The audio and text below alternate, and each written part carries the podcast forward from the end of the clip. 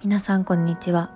ライターでラブライフカウンセラートゥルモチのつやごとラジオ。このラジオでは性生活をどう楽しく過ごしていくのかそんなテーマでお届けします。最初に宣伝です。5月9日月曜日に関西のあの個人居酒屋の方でつやごと女子会を開催します。えっと年代問わずですね。まあ、みんなでお話ししようということであの最近セックスがマンネリしてるとか彼とのコミュニケーションがうまくいかないとかパートナーへのセックスの提案方法を知りたいとかなんかそんな話をみんなでしてして提案してなんかお互いアドバイスしてみたいなそんな場が作れたらなと思っているので是非遊びに来てください。お土産がめちゃくちゃ豪華なのであの来て損はないと思いますので URL からチェックしてみてください。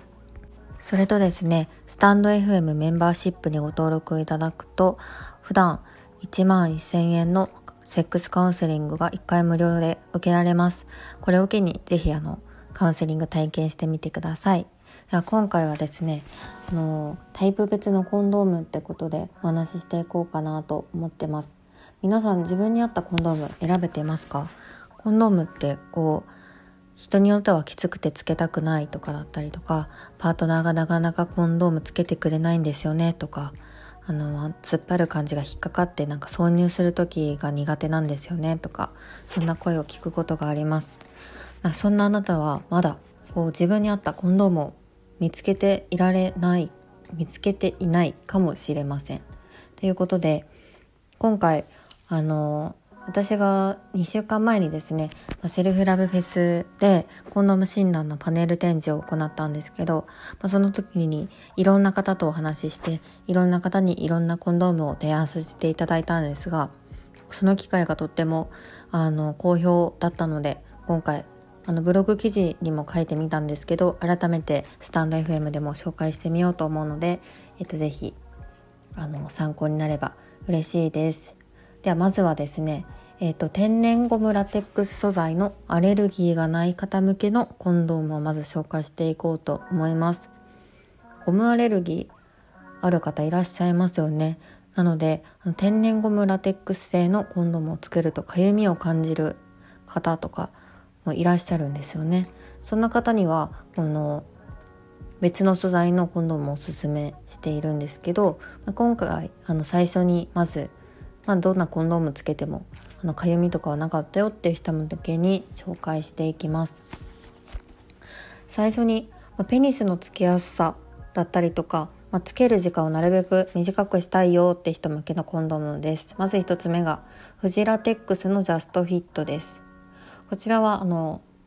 ラテックス製になってましてでこのジャストフィットの面白いのは3種類のコンドームが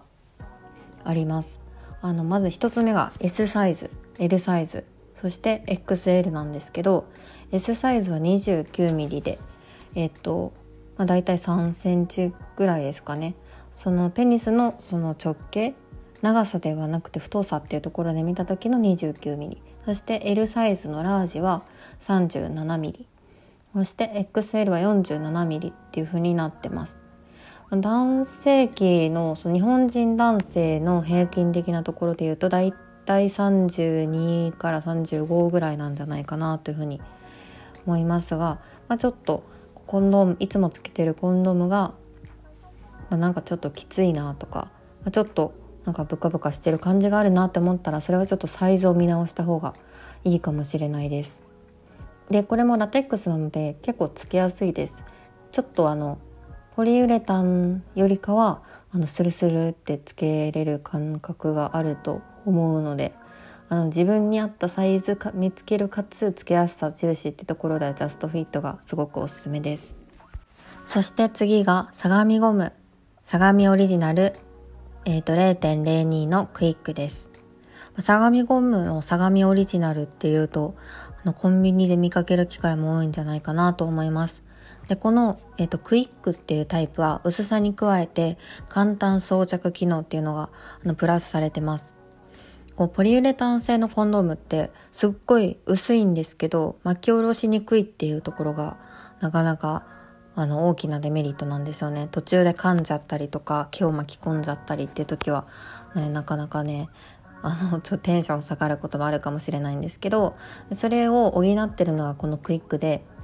こう横からテープをこうあの引っ張るとシュルシュルってつけれるタイプ、まあ、テープを使って巻き下ろすことができるので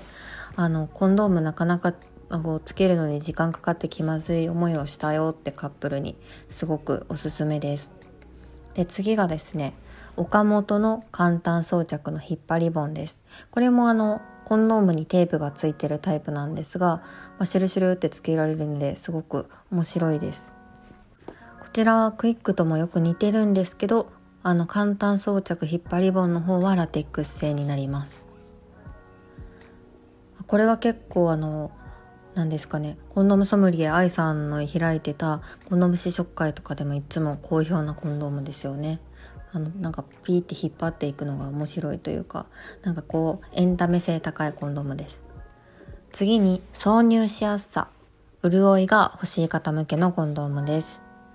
私の推しとしては何といってもジェクスのゾーンのスタンダードタイプとプレミアムタイプが大好きです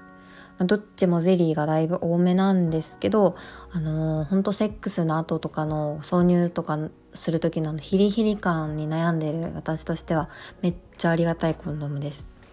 で結構ここ3年ぐらいずっと私の中で、まあ、ベストコンドームになってます。で本当にこのゾーンのプレミアムのゼリーゼリーがめちゃくちゃ多くてえこんな入ってるかってぐらい入っててびっくりするんですけど私としては本当にありがたいなって思うタイプのコンドームですね。ただ、ゼリーが多すぎることのデメリットとしては、あの入れた時のこう、しっかりあの膣の中にペニスある予感がちょっと薄れることかなって思います。まあ、これによって人によっては意見が分かれるっぽいです。でなので、まあ、そんなに痛み感じないし、まあ、入れてる感は欲しいんだよねっていう人にはノーマルタイプをおすすめします。そして次に、相手との密着感を重視。挿入しやすさ、潤いが欲しい方向けコンドームとして紹介するのは相模ゴムのジェリープッシュです。このジェリープッシュが面白い、また唯一無二なコンドームなんですけど、コンドーム部分と、あの、スポンジ部分みたいなとこがありまして、で、スポンジの中にゼリーが入ってるんですけど、このスポンジをプッシュすると、ゼリーがあのコンドームの方にこう落ちていくんですよね。どんな感じか気になるって方は是非あのブログの画像などをご覧いただければと思うんですが、まあ、好きなだけ追いゼリーできるのであのちょっと今日はあのゼリー多めがいいなって時とかにあのパートナーと話をするのに盛り上がるかなと思います。あのコンドームを診断でセルフセルフラブフェスで紹介した時はこのジェリープッシュ女性たちにめっちゃ人気でした。デザインも可愛いっていうのが大きいかなと思いました。レトロなんですけど割と最近なコンドームです。次にフジラテックス B サイドモイストっていうのもおすすめです。これはパッケージがパッと見のマジで何かわからんっていう感じなんですけど、まあ、0.1ミリのちょっと厚めで厚めなタイプとまあ、ゼリー 400mg の潤い補充タイプそしてヒヤッとするの避ける温感タイプっていうのがあります。まあ、結構そのゼリーに関しても結構入ってるので潤い欲しい人にはおすすめかなって思いますし、まあ、女性が薬局で買う時もすごく買いやすいかなと思います次がですね相手との密着感を重視そしてゼリーのヒヤッとした感覚は苦手という人向けのコンドームです。でこれは本当にもう最近だと圧倒的あの人気を誇ってるフジラテックスから出てるスキンです。でこれは本当人肌みたいな触り心地で安心感が半端ないです。これの素材としてイソプレンラバーっていうのが使われてるんですけど伸びがよくってつけ心地も超快適です。ポリウレタンとラテックスのいいとこ取りっていうふうに私は勝手に言ってるんですけど、まあ、第3のコンドームとも言われてます。でこの天然ラテックス、まあ、ゴムアレルギーがある人でも安心してつけられるっていうのがポイントです。このスキンなんですけどラージサイズの展開もあります。本当にこれ使いやすいですよね。次に、ジェクスのグラマラスバタフライです。これはですね、あの、霜降り明星のせいやもおすすめしてたんですよね。こう、まあそのゼリーが多めなので、女性を傷つけないためにこれ使ってるって言っててめっちゃいいなと思って。いや、本当に、あの、よく見る蝶々のマークなんですけど、あの、いろんな種類が実はあって、ゼリー、ゼリー、ホットジェルがついてるタイプもあるので、是非、使ってみてください。そして他にもですね、相模ゴムから出てるホットキスっていうコンドームもあります。これを見る機会は本当にないんですけど、これは体の水分に反応して発熱する温感ゼリーがついてるものになります。なんかこう、あの、冬場とかって結構ヒヤッと感で冷めちゃったりすることもあるかもしれないんですけど、このホットキスだと、あの、暖か暖かく感じるので、ね、いざという時におすすめです。ここまで天然ゴムラテックス素材のアレルギーがない方向けに今度も紹介してきましたがいかがでしたでしょうか？ちょっと写真付きで見たいなって方はぜひあのブログからね写真載せてるのでご覧ください。あの、この記事アップデートいろいろしようと思ってて、これからあのコンドーム膨らませた状態とか、あとサイズだったりとか、あと素材についても詳しく載せたいなと思っているので、ぜひチェックしていただけると嬉しいです。ではここまで聞いていただきありがとうございました。また明日。